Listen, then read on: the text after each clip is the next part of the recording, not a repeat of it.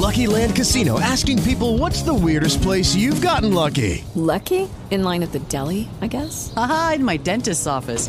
More than once, actually. Do I have to say? Yes, you do. In the car before my kids' PTA meeting. Really? Yes. Excuse me, what's the weirdest place you've gotten lucky? I never win and tell. Well, there you have it. You can get lucky anywhere playing at LuckyLandSlots.com. Play for free right now. Are you feeling lucky? No purchase necessary. Void where prohibited by law. 18 plus. Terms and conditions apply. See website for details.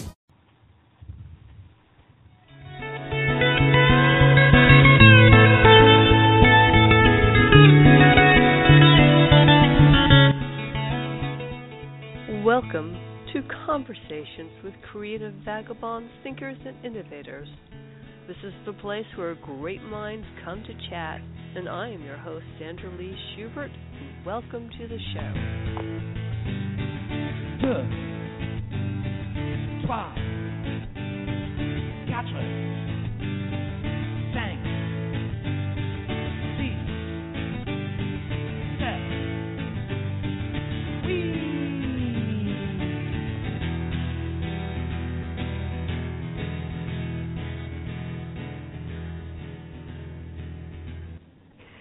Well, welcome everybody. This is I am indeed Sandra Lee Schubert, your host, and I am broadcasting from Iconic Images Gallery in downtown Boonton, New Jersey.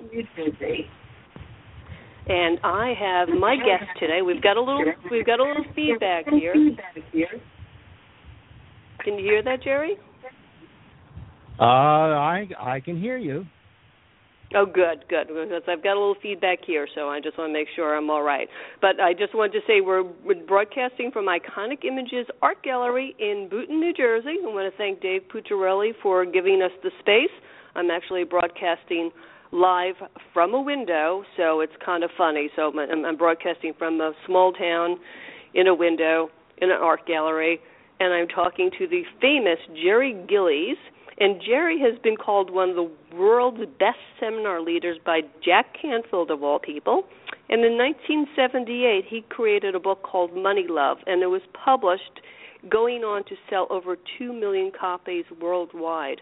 And many of today's prominent prosperity and New Thought teachers were his students.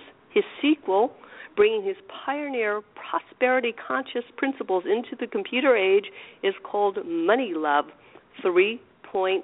And I am very happy to have you on the show today. Welcome. And why don't you tell people where you're actually calling in from, which I think is just a great place. Well, it's almost like visiting home because I was born and raised in Philadelphia and spent a lot of time uh, at the Jersey Shore on my vacations and often got into New Jersey. But right now I am living in the tropical paradise of Panama. And I love that. it's about- That's just wonderful. hmm It's about 86 degrees out there now and sunny. well, it's about 20 degrees here, and it's windy and chilly and quite cold. So, I, I think you got kind of the better the better deal of, of, of this uh, broadcast thing at the moment. You're in the nice warm clim- climate. That's in fact, pretty I have good. three fans going in my apartment now: two ceiling fans and a floor fan. well, well, you're you know when I I talked to somebody from Bali, and you know we just had the most fun sort of doing the co- compare and contrast because she was in in Bali and you know I was in New Jersey. It was sort of like New Jersey's nice, but you know it's something wonderful about talking to people who are living their life and living their dream from places that are wonderful and beautiful and powerful. I mean that's just makes it all all the better. I think. That's true, and uh, it's uh, I'm I'm meeting more and more people now who are traveling the world and making a very good living while doing it. it. It's known as laptop entrepreneurship, and it's the coming new trend out in the economy now. Oh yeah. Eh, Well, I mean, he the the thing is, I can do a show from anywhere, and Of course. um, you know, I mean, you had a career as in, in broadcasting. Uh, Oh, my yes. early, early, early career was in television, and you know you were except for remote locations you were basically tied to a studio and tied to a place but now people can broadcast from all over the place and things have really changed in the world. Oh dramatically. Uh, in fact I I had a thought. It has nothing to do with our subject but it just popped into my head earlier this morning that so many things have dramatically changed even in the last 5 years. And one technological marvel, engineering marvel, is still basically the same as it was about a 100 years ago. And that's what's contributing to Panama having the strongest growing economy in the Americas right now the Panama Canal. Isn't it amazing? It's still the same technology that they used in 1914 when it opened. That's, that's I don't amazing. think that's true of any other industry. That's that's inter- that's interesting. Well, and it's just interesting how it's just be- becoming such a thriving community. I've been wa- reading your post and and listening to this whole process of you making this decision to move, you know, to an, another whole another location, and and just that process and that learning and and all that that you are imparting to us all. I mean, it makes it interesting that it makes it more realistic that people can do that where I don't think people thought they could do that, you know, well, there's 20 still a years lot of ago. people that don't you know, there's still a lot of people that don't realize how free they really are and that they could be anywhere and they're by going somewhere new not to escape whatever you're leaving behind, but just to experience something new and be just a little bit uncomfortable uh, and especially if it's a country with a language uh, that you don't know or speak, uh, it stimulates your brain in a way I think that few other things do. It's a it's a challenge, and it keeps you awake, and I dare say it keeps you young and thriving. That that, that is a good thing. That is a very good thing. Let, let's talk a little bit about Money Love. You wrote it in 1930 in 1938 sorry, not 1938, 1978. And you know what what made you decide to write that version of the book then, and, then talk a little bit about where you are with it now. Well, I about a year before I wrote it, I uh, met a man named Leonard Orr who was talking about this thing called money consciousness and he said something that made a lot of sense, and I had never thought of in that way before. He said, Our emotional reaction and attitudes to money itself, cash, how we felt about it, how we felt about wealth, how we felt about people who are wealthy, has a lot to do with how successful we are financially in our lives. So I began to explore it a lot further and talk about it. And one of the people I talked about it uh, to was my editor for a book we were planning to do at a publishing house in New York, M. Evans and Company. And Herb Katz, who was the editor in chief, said, "That's fascinating. Tell me more." And I I basically did a coaching session for him because he was contemplating upgrading to a much better apartment that he wasn't sure he could afford.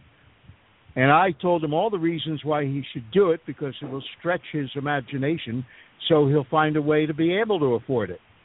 And he did that, and he was just ecstatic. And when the book we were working on didn't seem to want to work out, somebody else came up with a similar idea, which actually never happened, so we could have gone ahead. But he said, Why don't you write a book about this whole money thing you're talking about? And that's how Money Love got to be born right on the spot. We I created the name, and uh, he said, "Can you write it in two months?" And I said, "Yes." And I procrastinated until the last two and a half weeks, and I delivered it right on schedule. but of course, I was amazing. talking about the concepts, and the basic concepts are that we all have emotional attitudes about money, and we all have resistance no matter how successful we may be, we still have resistance to becoming a lot more successful. There are obstacles that our subconscious throws in our way, and we have to find ways of circumventing and getting around and breaking down those obstacles and challenges. And that's basically Yeah, what Money Love was all about. and and it's just diving into what prevents somebody from I mean there's all sorts of beliefs. I mean, I know I grew up with sort of the family thing that you should never be too prosperous. You should never talk well, about probably that your probably successes. had more of an effect. Yeah, that probably had more of an effect on you than you even realize. oh, And we all have that. I pretty little- much realize it. Well, we all have that little negative voice. I even gave mine a name, uh, Stanley. And Stanley's in there saying you can't do it, you don't deserve it, wealth is not good. If you become successful, something will go wrong, and uh, other people won't like you, and all the messages that we all get. And I discovered that for me, the way to deal with little Stanley, because you never, ever lose him completely, you can't get him removed by surgery. The way to deal with him is to bombard your subconscious mind with a very positive lifestyle, with positive messages, positive music, positive people, positive concepts. And he will become so diluted that he'll have less than an impact, less of an impact on your consciousness. So at any given moment, you're operating out of either poverty consciousness or prosperity consciousness. You can't do both at the same time, just as you can't have any primary thought in your consciousness at, uh, without focusing on it and not allowing any other primary thought in. So you get to really choose where you want to put your focus. And I think a lot of it is about clarity and focus and having the mental attitude that you deserve, that you're worthwhile, that you're capable, and all of those things that they say we should tell ourselves, but most people uh, fall behind in that department. and, and we do. I mean, I, I, I, I'm always amazed just at the kind of um, inner dialogue that goes in in my head, where I'm, you know, saying, you know, you're stupid, or I've done something. It's like, how, how dumb are you? And and you just, and and you can be so harsh with yourself. we have to really just- uh, we have to learn to forgive ourselves first and foremost and we have to learn to forgive that little inner child within us that is hurting and lashing out whenever we try to achieve something and creating difficulty for us you know it's really a voice that's in pain and uh quite often we try to just beat it over the head but i think we have to be nurturing and kind to ourselves and forgiving and grateful for all the great stuff that does happen in each of our lives. I know a lot of people talk about gratitude, but I've seen the dynamics of gratitude in operation, and I see that it can be really transformative for just about anybody. and it, it and it's that ability to acknowledge what you have in your life. Now, may, maybe what would be helpful is to clarify the idea of what prosperity might mean for people, because I think some people sort of have like the Donald Trump, Trump or Oprah or Richard Branson kind of wealth in their heads and think, well, I can't ever do that, but does prosperity necessarily mean the amount of money you have in the bank or or can it Not mean something And, else um, you know, Money Love 3.0 really focuses a lot on what I see as prosperity, which is having a good life, doing work you love, having lots of love in your life, good health, a sense of uh, playfulness and joy, and incidentally, as a side effect, all the money you could possibly want. When it isn't a side effect, when it's a main focus, you really aren't in prosperity consciousness. You're still in poverty consciousness, thinking that money's going to solve your problems. and I think And- that's that's a kind of in, interesting dynamic, isn't it? Because I I know when I'm focused just on making money, or when I hear other people focused on making money, and and they're not enjoying anything, they aren't they aren't moving. You're just they're in the same place. But when people are living a good life or happy or have good friends, they seem to be much more prosperous and, and joyous.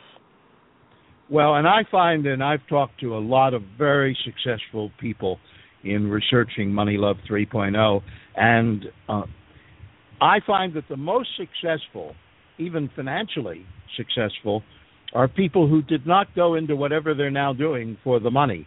They didn't say, well, this is a way to make a lot of money, so this is what I'm going to do. They had an idea or a dream or something they enjoyed doing, and then they tried to figure out, well, how can I get it out to the world?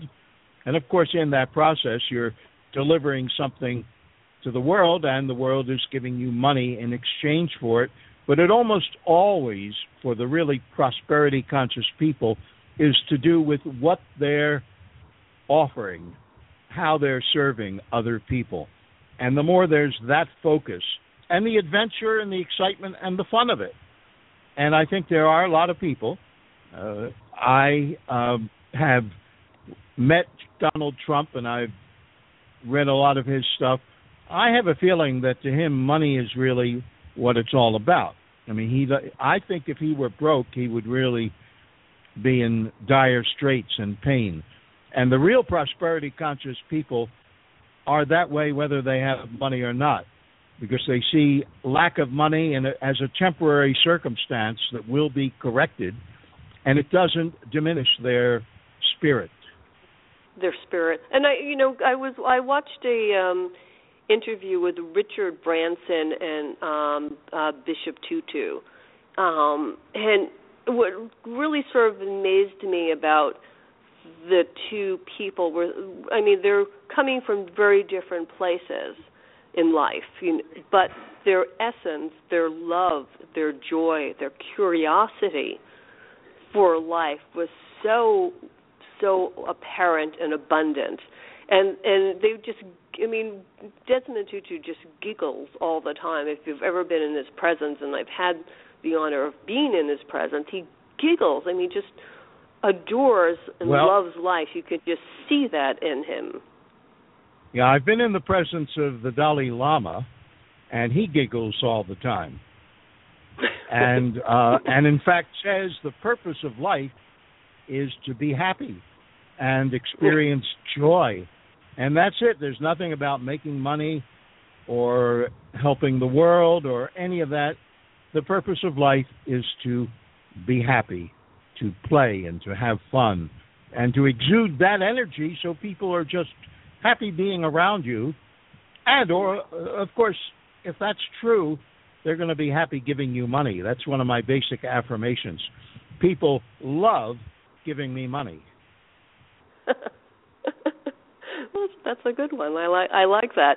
I was reading you. You've been kind enough to send me some chapters of of your book, and I was reading the one um, about humor, and um, and I just love the idea of being humorous, laughing, enjoying things, just being funny, and the idea that you know, just what I was thinking of is I have a friend who owns another gallery up the block, and what he said to me is he said, "When I think of you," he said, "I smile," and I was thinking that is probably the nicest thing someone said to me. He said, "You just make me laugh." And I thought, well, that you know, at the end of the day, if I could have some somebody just if I make somebody laugh or happy, then then maybe I've done all I I can do for the day. And I just love that idea of use of having humor and a sense of humor. As I said with you know Richard Branson and Desmond Tutu, just that natural kind of love of life humor that comes out. Can you I mean can you sort of talk a little bit um, more about that because I don't think people really think about that in terms of money and prosperity. Well, I'll I'll tell you something that was my criteria for all the people that I interviewed for the book, and several dozen. I only included them in the book if during our interview they laughed at least three times. Otherwise, they didn't get into the book. and uh, yeah, that you know, I mean, they had to have other criteria too, you know. But once I got them into an interview situation, were they laughing? Were they having a good time? And uh, most of them laughed a lot more than three times. And I think that that says a lot. And you're right about Richard Branson. Jeff Bezos of Amazon is another person who laughs a lot. If you've ever seen him interviewed, he's always laughing and smiling because he just loves what he's doing. And he wouldn't stop doing it uh, if he didn't make any money at it. He'd keep on doing it. So I think that's that's an important criteria, especially in a time in which we have, in some ways, technologically moved out of the realm of face to face interaction. And I think the more I talked about this in Money Love back 36 years ago, and in a lot of my seminars, that what will be an option for people who want to be more successful is to provide more human connections as the world becomes more mechanical and computerized. And I think that's true. And you look around and see who is successful. It's the people that somehow have figured out that you treat people as if they're individuals and you uh, make individual contact. And even if you're a huge company, you can have that quality in your customer service department, in the way you interact with your clients or your customers. And it's amazing that so many people have not gotten that idea because the people that do have that concept are far and away the leaders in terms of success in the world. Right. I mean, you think of um, with Zappos and, and you know selling shoes and whatnot, but their customer service is excellent, and people just keep going back to them because of that. And I know, for me, the places that I don't do business with are the people places where I can't connect to anybody in any way, shape, or form. It's that ability to just sort of feel like somebody hears you and, and sees you and acknowledges whatever it is that you've got going on that really kind of seems to make the difference in how you interact with people in the world. And in writing Money Love 3.0, I tried to incorporate that in my writing. I attempt to have a conversation with the reader as if I were talking to a friend or even a few friends. And I think uh, that comes across, and I think that's important to not act like, you know, you're the professor and you're telling people how to do something because you're the expert and you know more than anybody else. It has to be a collaboration. The more it is, uh, the more successful and the more of a win-win situation it will be all the way around. Uh, one of the reasons I named, by the way, one of the concepts I came up with, in fact, since we first talked and scheduled this talk, uh, I'm no longer calling them chapters in the book. I'm now calling them books because I realize they are so packed with information, and in fact, most of them were going to be books that I was going to write one day and still may, uh, because they cover so many different areas of life and prosperity. And one, the one on laughing, which I call Laughing All the Way, it's not only about laughing, it's about having a sense of humor, it's about having fun and a lot of play in your life and in your work.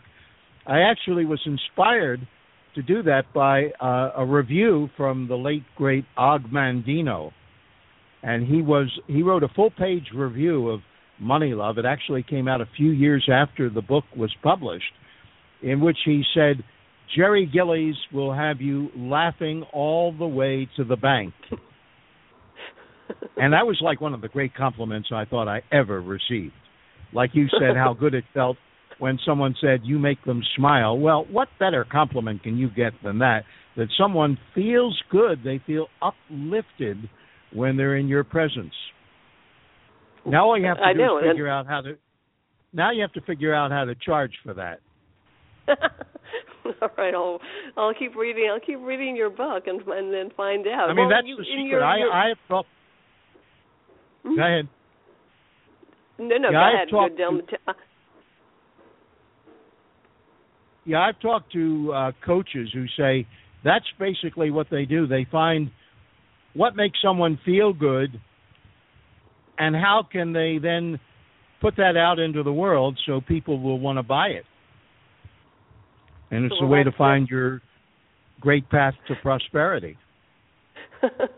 is is is how to how to how to bottle making people feel good so that uh you can you can uh it, feel good while you're making people feel good and also laugh all the way to the bank. That's that's that's what you're saying, right? It's like, uh, in in, in essence, yes. Uh, you know, we get. I. It's so simple, and most people don't even get it. We get all our money from other people who buy our goods, our services, our ideas, our talents, whatever they may be, out in the world. And the better they feel about who we are, the more attractive we are, and the more on purpose we are, so we know what we want to do and what we're delivering to the world. Uh, success just happens. I mean, it's really very easy from that point on.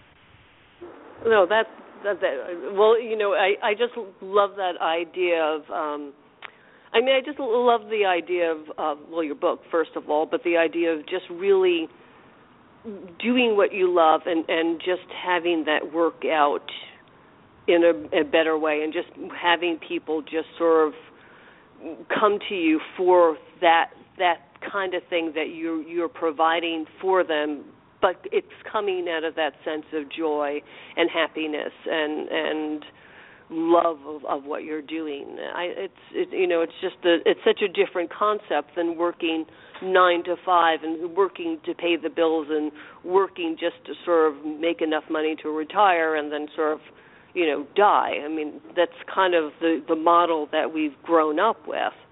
And, yeah, and that, it's changing, model, but there's still it is changing, but there are a lot of people still stuck in that model. And it's a little right. more than just doing what you love. I mean, you really have to have a passion for whatever you're doing and also a clear idea of what you want and how to go out and ask for it. You know, not only do the work you love and what feels good for you, but what do you want in return? To have real clarity and focus about that. One of the people I talk to a lot in the book a psychologist named Maria Nemeth, who wrote a book called The Energy of Money. She says, when we do what we do with clarity, focus, ease, and grace, we can't help but be successful. And if you look at those four criteria, you know, are you clear? You know, do you focus on what you want and what you're doing? do you do it easily so you're not struggling and straining all the time? And do you have a certain elegance and grace when you're doing it? And all, it's like doing a dance. You know, some people are doing a wrestling match when they go out in the world and and try to create whatever they want for themselves. And other people, it just looks like a dance. Richard Branson's one of those people, for instance. He makes it look easy and in fact, for him, it is easy because he believes it's easy. And he's believed that since he was a kid in school when he started his own newspaper and made a fortune selling subscriptions even to other schools. Uh, so he always has been an entrepreneur and he's always taken great joy in giving people what they want. You and that, and that I think you can't you can't go wrong with that. And and that's I, I guess well we we're, we're just at the half hour mark. So why don't we um let people know where they can find you in the meantime in case they want to kind of look at your website. And you also do have an offer um you have something for our listeners so do you want to share your your your blog information and and the the link to where people can get the offer that you've provided for us I would love to. It's moneyloveblog.com. One word, moneyloveblog.com. And what I'm offering is an audio, a free audio, up until now we've charged $27 for, actually. And the audio is actually uh, the inspiration for one of the books in Money Love 3.0, which is called Building a Prosperous Spirit. And the audio basically talks about how to do that with some really good advice from uh, not only myself, but some real powerful prosperity teachers, including Maria Nemeth, who I just mentioned.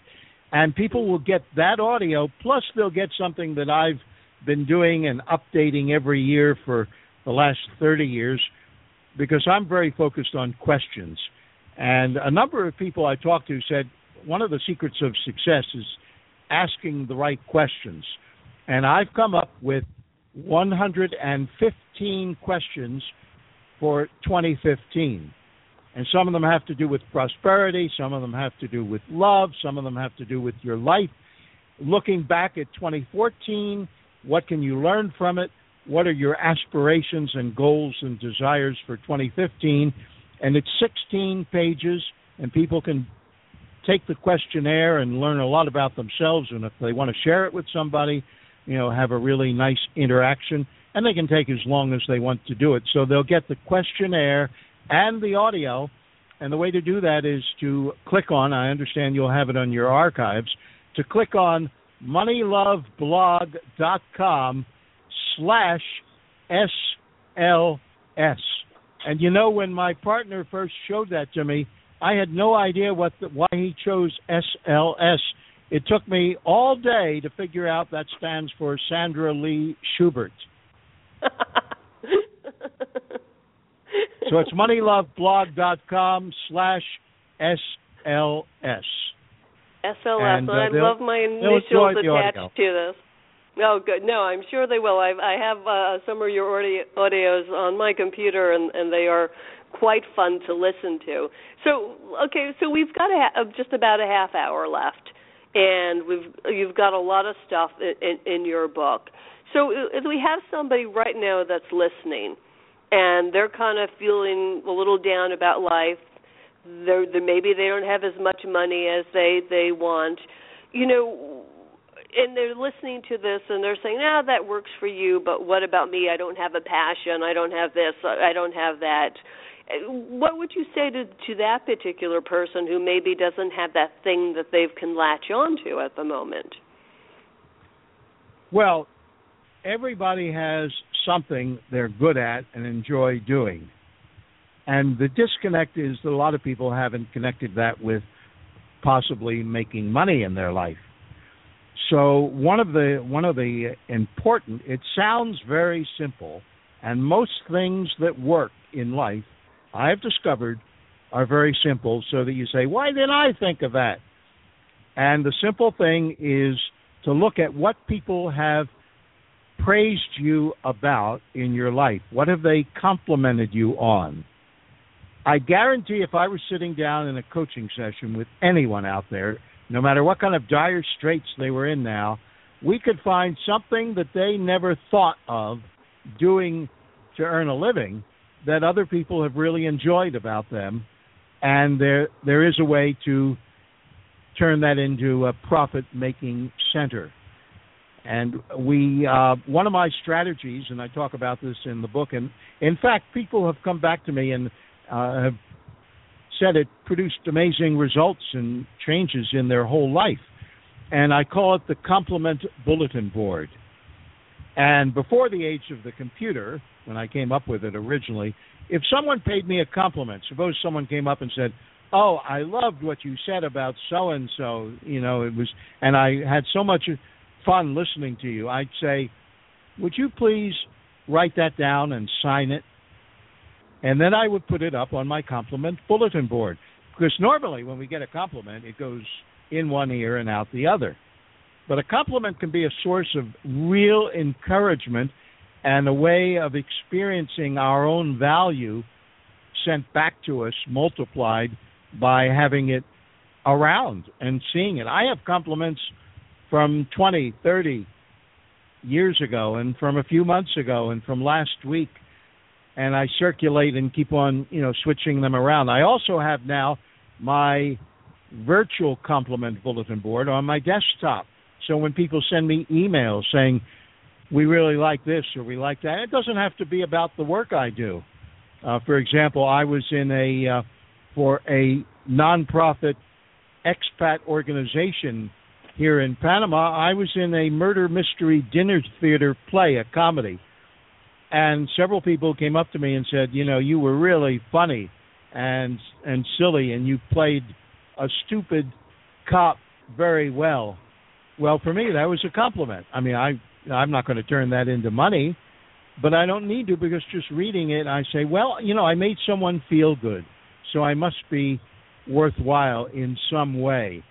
And you need to constantly remind yourself that you are important. You do have an impact on the world. You have had an impact on other people, and you probably just haven't listened when they tried to tell you that. And I I think people do dismiss compliments a lot. I mean, I think that's the biggest thing I've I've had to learn to do is just say thank you when somebody compliments me.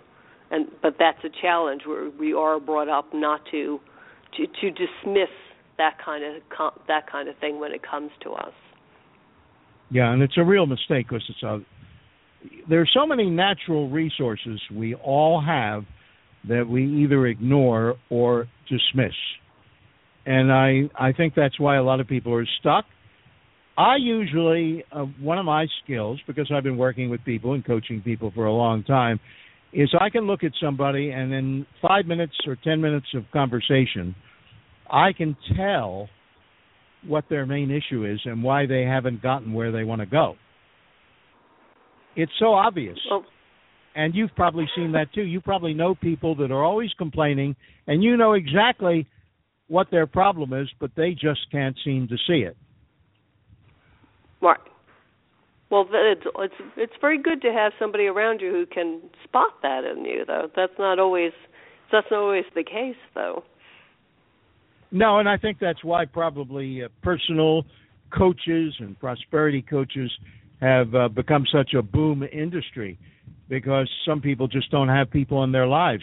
Now, I wrote a book many years ago before I even wrote Money Love called Friends The Power and Potential of the Company You Keep. And one of the things I suggested in that book was that you have an interpersonal support system.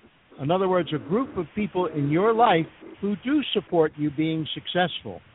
And if you look now, in fact, some of the questions in my 115 questions that I'm, you know, offering as a gift, some of those questions have to do with, you know, who were three people that really encouraged you and supported you in the last year? And who is somebody you could just as well do without in your life because they haven't added anything to it? Uh, you know, we all have that person. You know, the, oh well, yeah, I've known absolutely. them for 30 years yeah, but every time you go with them, you you feel like you need, you know, a seminar or uh, a therapy session because they pull you down with them. They're they're emotional vampires, and there Oh, are yeah. people out there who are going to make you feel better just by being around them, or like you, you're going to make your friends smile just being in your presence, or even just thinking about being in your presence. So you're someone that person should definitely, you know, keep in their interpersonal environment and make the most of. And and that that does make a, a big difference. I mean, I know there's someone in my life who I I do like a lot, but every time I talk to them, they always talk about how expensive things are. They always talk about, oh, that cost a lot of money. Oh, that's so pricey. Oh, that's so difficult. And I, I you know, I just kind of go like, oh. And no, really, it's not. It's not really that that expensive. No, it's all relative. You know, a good meal you know, and good company and good food, it, it, you maybe really can't put a price on on on that. So it's And that- that interesting person- to sort of look. Okay, I'm sorry. Go ahead. No, I was going to say that person is repeating a mantra they probably got from their parents, who probably told them, you know, be careful with money. It's very limited. Uh, don't spend money on yourself for pleasure or enjoyment. Take it more seriously than that. Uh, and if you go out and buy something you really want, you know, something terrible will happen. And that kind of uh, parental programming, which they probably it isn't their fault. They probably got it from their parents. It, it's sent down generation after generation, and you need to look at that and work with that and reprogram that really because it will drag you down every time. And just being around that person uh, can be a real down experience and get in the way of your own success because you do Yeah, repeat and- and- those messages subconsciously in your own head. Right, and and and and I know sometimes the reason it affects me is because I do sometimes believe that, and I'm kind of like, no, I really just want to be away from that kind of thinking. I I don't want to have to perpetuate that kind of thinking. I want to perpetuate something that's a little little richer, a little more robust in my life.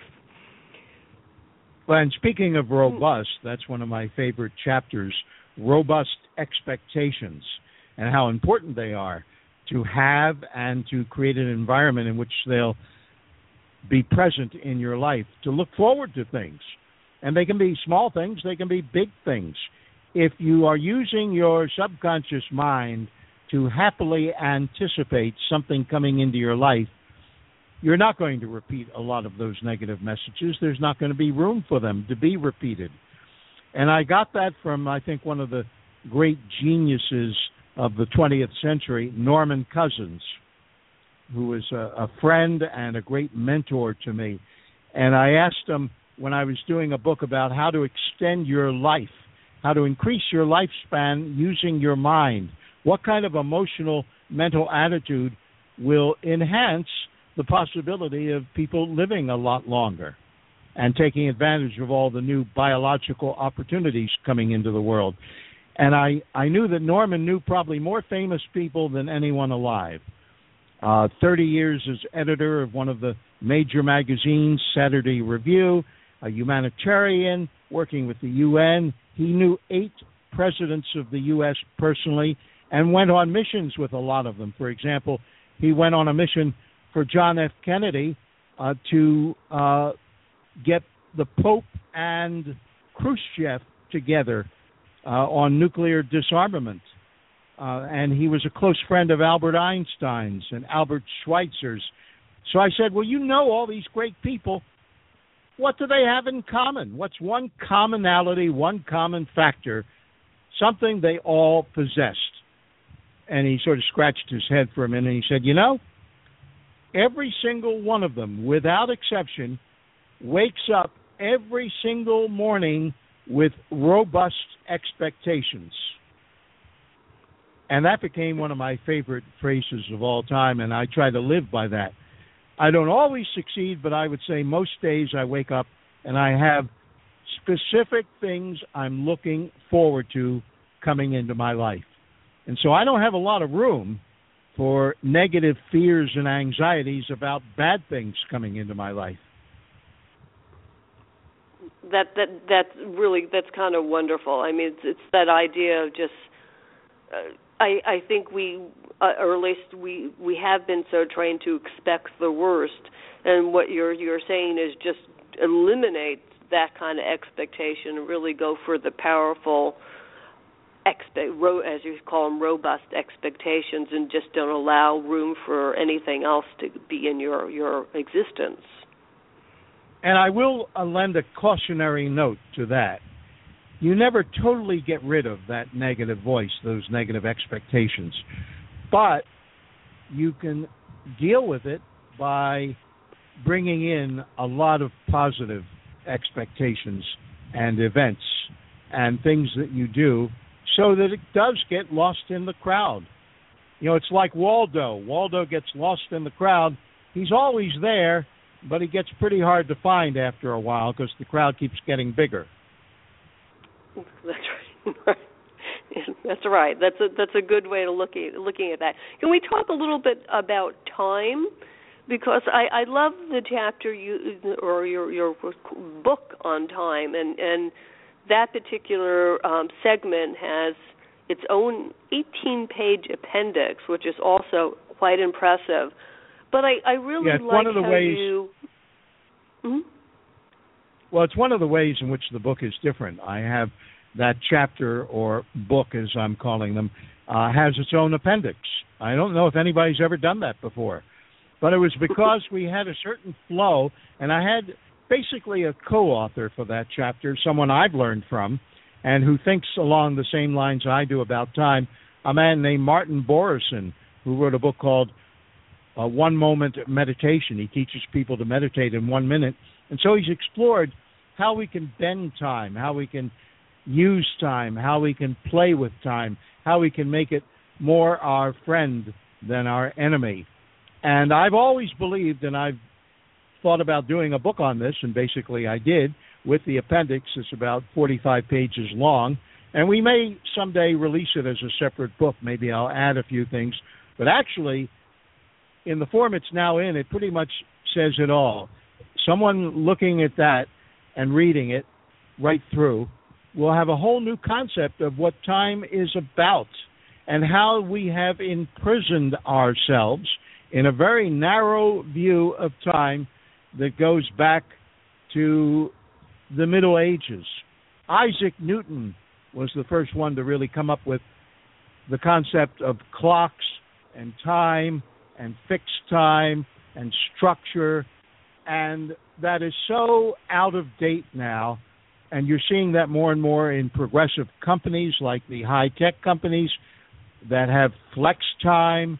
You're seeing it in a lot of the workplace. You know who says that it takes 40 hours to make a living? You know that that was just a construct under certain circumstances that occurred years ago and we're stuck with it. But we're not stuck with it. We can create and one of the things that I think makes for a happy life, at least my life, is I've created a time free zone. I do not live by schedule. If I want to get up at 3 o'clock in the morning when I happen to be very creative and write for a few hours and then maybe go back to sleep, there's no one saying I can't do that. There's no one I have to report to. And the more we move away from that and into the freedom of time, uh, the more our lives will work and the more uh, we will appreciate the fact that time is much more important than money. I think anybody that thinks money is more important than time has just got it backward and they're going to be frustrated most of their lives. Yeah, and, and it, it is. I, I, I mean, you talk about it, and other people talk about the idea when you're in in doing something that you really love how time just kind of disappears and you're you lose that sense of time because you're just really so deeply involved in whatever it is that you're doing.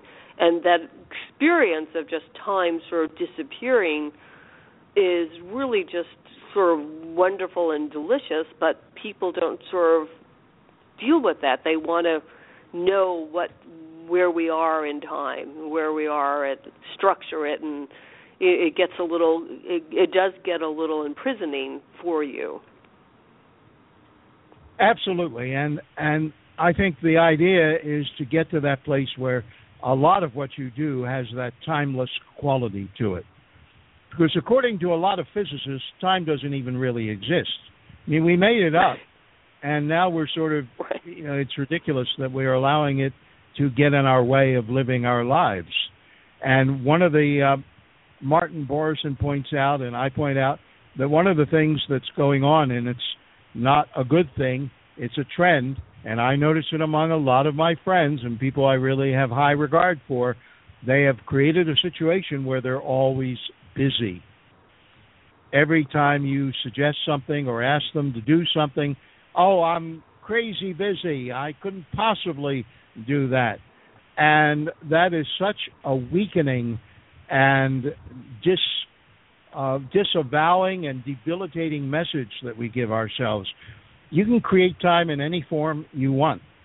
And if you're entrapped in a very narrow concept of time, it's going to dictate your whole life and how it goes.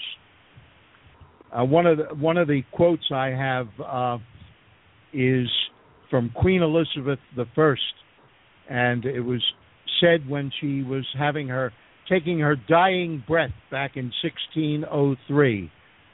She said, all my possessions for a moment of time.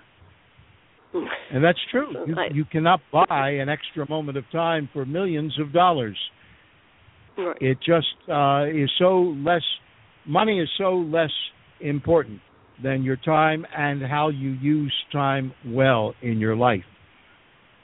And and I do see, you know, I I see that people really become um there's the tyranny of time and and pe- people are like I can't go and go take a walk because I've got to do so and this project or that project or I or I can't go and and just you know hang out just be with people because there's this work to do. Like there's this sort of deep powerful important work but it's not it's not really necessarily that important. It's kind of busy work and it just seems to prevent people from just sort of having unexpected opportunities show up and unexpected moments where they can really engage and, and create and, and, and be in the world unfettered by the clock.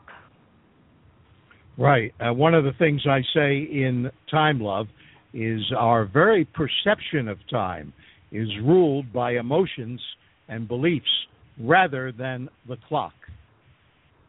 And uh, it's true that passion trumps the clock in terms of the value of your time. The most uh, valuable and precious time we experience is in those moments which you've already alluded to and which we're so passionately engaged in in some aspect of our lives that we we lose our sense of time and the passing of time. And we've all had them. That's the amazing part. We've all had those moments and we don't value them enough to go back and seek more of them. And we can create as many of them as we want. We can really live our lives in a time free zone. And you don't have to be rich, and you don't have to be powerful, and you don't have to be famous. You just need to make a decision. I'm going to be in charge. I'm going to own my time, not manage, because that's also going back to the old concept from Isaac Newton to manage your time uh, as if it's a fixed entity in the universe and we have to manage it. No, we can take charge of it. You can create your own time in in very effective ways.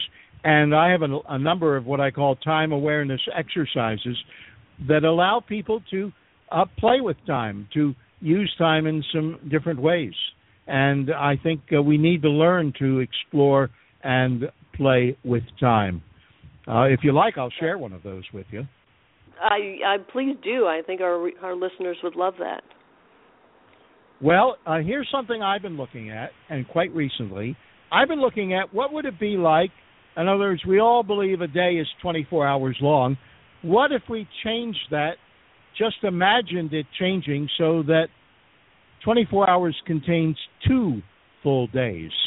Now, I've done this by going to sleep at midnight, getting up at 4, working at the computer and writing, going back to sleep at 10 a.m. until 2 or 3 in the afternoon when I may get up and even have a second breakfast and get into creative work until maybe 7 p.m. and then have a relaxing evening and go back to bed at midnight. And it gives you, I'm not suggesting that people do this as a lifestyle unless it feels good. Some people may want to explore it.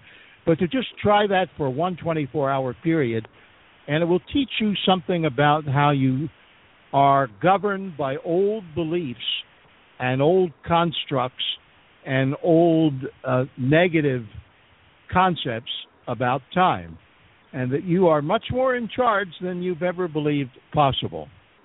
So you have to be willing to explore and to experiment with some new ideas about time as you have to about anything in your in your life that might be in Right. in some way blocking you. One of the things about Money Love 3.0 that I'm excited about is that I look at so many different factors, any one of which could take someone to a whole new place in their life.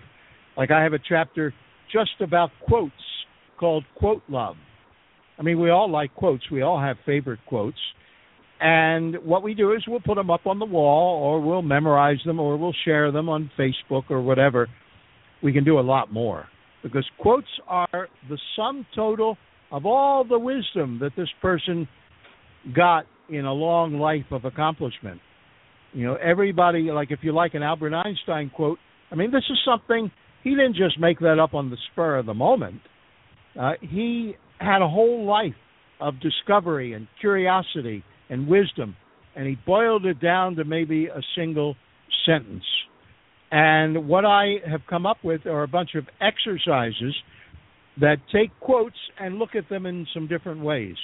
Now, I don't suggest that people go into that book or that chapter, Quote Love, and try to get through it all at once because there are 100 quoter sizes contained in the chapter, and you can spend years finding your favorite quotes or looking up new quotes. They're all over the place. We've never had easier access to brilliant statements made by people. And you find a quote you really like, and you look at it in a different way, or you explore it, or you play a game with it, or you do an exercise with it. And it will give you another way of seeing that particular quote and being able to use it to build your consciousness, your positive awareness of of life being really joyful and triumphant. And again, it's it's not really a money is secondary. Money is incidental. Money, as I said, is a side effect. If you're living your life with passion and purpose, the money takes care of itself because people just want to be around you and they want to partake of whatever you're offering in the world. That that's very true, and I, I think one of the things that I liked most about your work through the years, and and in reading the the different uh, new books and, and Money Love 3.0, is that you ask people to really sort of look at life differently, maybe break it open a bit, and and and see how you can just maybe rearrange things differently and and and and move forward. It's it's just asking to to view the world in a slightly different way than you may have been viewing it in the past. Yeah, and here's a provocative comment, and several very powerful teachers I interviewed uh, underlined this. The world's not what's real. What's real is what's inside your mind and your subconscious and your consciousness. You have created the world as a reflection of whatever your beliefs are, your your fears, your aspirations. And that's what can be changed. And the world will respond to that. So anything you think is negative in the world, that's not where you go to fix it. You go inside. You know, how am I responding and reacting to what's happening? Because what's happening in front of you is just a reflection of who you are and what you believe. And that's what can be easily changed. I say easily, but you know sometimes it does take effort. But the effort can be a lot of fun. It can be a joyous process for people, and I I want to make it an adventure for people. I want people to have fun. I want them to dip into the new book and and have delightful experiences every time they focus on a different one of the 12 segments, the 12 books, or you know, I don't even mind if people want to call them chapters, uh, whatever you want to call them. There are 12 different parts. It's a it's a prosperity library. And again, I want to emphasize when I say prosperity, I'm not talking about money. Money is just a part of it. Money is something that I've talked to many, many people who are financially successful beyond where most people are.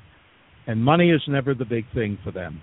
Money has just happened because they got clear about who they were, which is important, who are you? And what do you offer? And what do you want back in exchange for what you offer? And as soon as you get clear on that, things begin to fall into place. It, it's quite magical, even though it's very practical and down to earth. It, it, it is. It's really. It's. It's. It's a good, solid book, and it's fun, and it's. It's got juicy, wonderful things in it in, in our last minute together, why don't you why don't you let people know one where when the book's going to come out because it's not quite out yet, where we can find it, and where they can go to for their uh, gifts for just listening in today. Okay, well, the book will be officially launched uh, in a PDF format online next Thursday, December, or I'm sorry, January 15th, 20, 2015. I was so proud of myself because I didn't write 2014 anywhere, and I only got the month wrong this time. Uh, and again, I'm in a time-free zone here, so I sometimes lose track.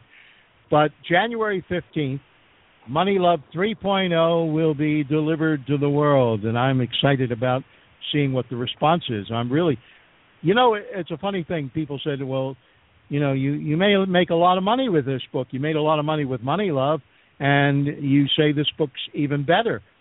Well, you know, that's probably true, but I'm not even thinking about that. I'm thinking about how much money the people reading it are going to make, how much happier lives they might have, how much fun they're going to have trying some of this stuff out, and how much uh, more recognition all the people I interviewed, who are sort of my mentors and teachers, because a lot of them are not that well known in the world, though they're all successful in different ways.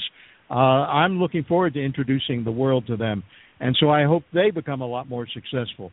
So if all my readers and my contributors and all the people that help me promote the book uh, get very successful, uh, you know, I don't even have to think about how successful I'll be because that will just be a side effect of everything. And that's uh, the way to look at it. And to get the free audio and the 115 questions, which is a great way to start the year. I'm still working on mine. I'm answering my own, and uh, I've already discovered some new stuff about myself and where I want to go this year. And I've only gotten through about 12 of the 115 questions so far. Uh, so you get a free questionnaire and the audio on building a prosperous spirit by going to moneyloveblog.com slash SLS for Sandra Lee Schubert. And uh, and if you want to just visit my blog and read some of my uh, you know comments and ideas about prosperity, uh, we I have about 200 posts over the last five years that are there. That's just moneyloveblog.com. Very good. Well, Jerry, I just want to thank you for for joining us today, for sharing some of your wisdom, and for just giving everyone a lot to to play with and have fun with and and enjoy. And I look forward to continuing our our communication together. Uh, it's been great fun getting to know you. Well, thank you, and it's uh, so nice to have spent an afternoon in New Jersey. well, thank you, thank you. And uh, on that note, I would like to thank Iconic Images Art Gallery for letting me broadcast live from here, and Dave Pucciarelli for doing that, and also for Jed Luckless, Luckless for providing the music that opens and closes the show. And with that, we will say goodbye.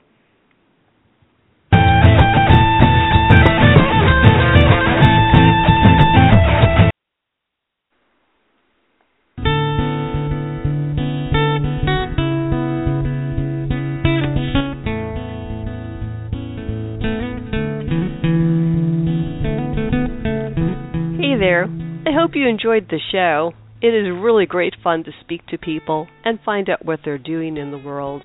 If you are interested in reaching out on air, online, or in person, let me show you how. I am partnered with some great people, some strategic thinkers, and consultants to bring you the best services available. Call me at 347 560 1624 or email me at sandraleeschubert at gmail.com. I look forward to hearing from you.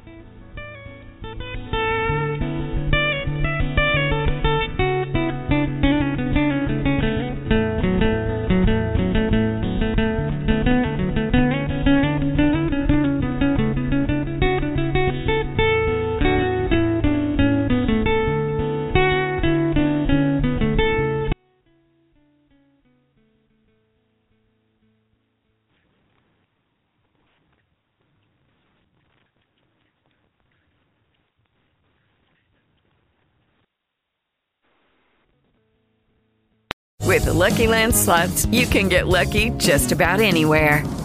This is your captain speaking. Uh, we've got clear runway and the weather's fine, but we're just going to circle up here a while and uh, get lucky. No, no, nothing like that. It's just these cash prizes add up quick. So I suggest you sit back, keep your tray table upright, and start getting lucky.